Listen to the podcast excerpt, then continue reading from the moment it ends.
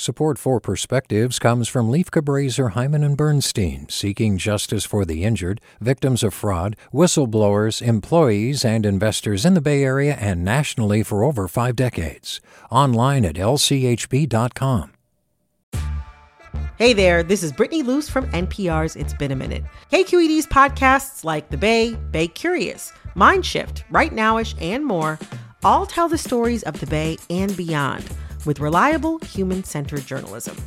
They aim to inspire, make you think, entertain, and expand your understanding of the place you call home. Here's how you can support podcasting at KQED. Showing your support is easy, and you can join Brittany in supporting KQED Podcast too at donate.kqed.org slash podcast. That's donate.kqed.org slash podcast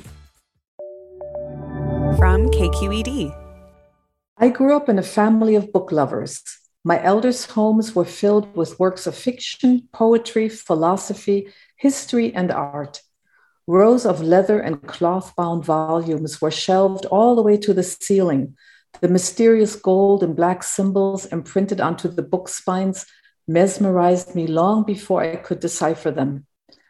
My relatives had not read all the works they collected. They simply loved living in their presence. The books were a reservoir of knowledge, a network of friends, a collection of magic carpets offering escapes to unfamiliar destinations. When my elders got old, I helped sort through their libraries. Being a book lover myself, I couldn't just toss out the cherished volumes. I leafed through them and discovered that most had an interior life. They contained photos, newspaper clippings, postcards, and folded up letters. Some volumes had money tucked into their pages. I even found a bill of a no longer valid currency. Handwritten inscriptions pointed to friendships and birthdays. An obscure taxidermy text concealed a steamy love note penned on crinkly paper. Then there were the marginalia commentary, disagreement, question marks, and exclamation marks.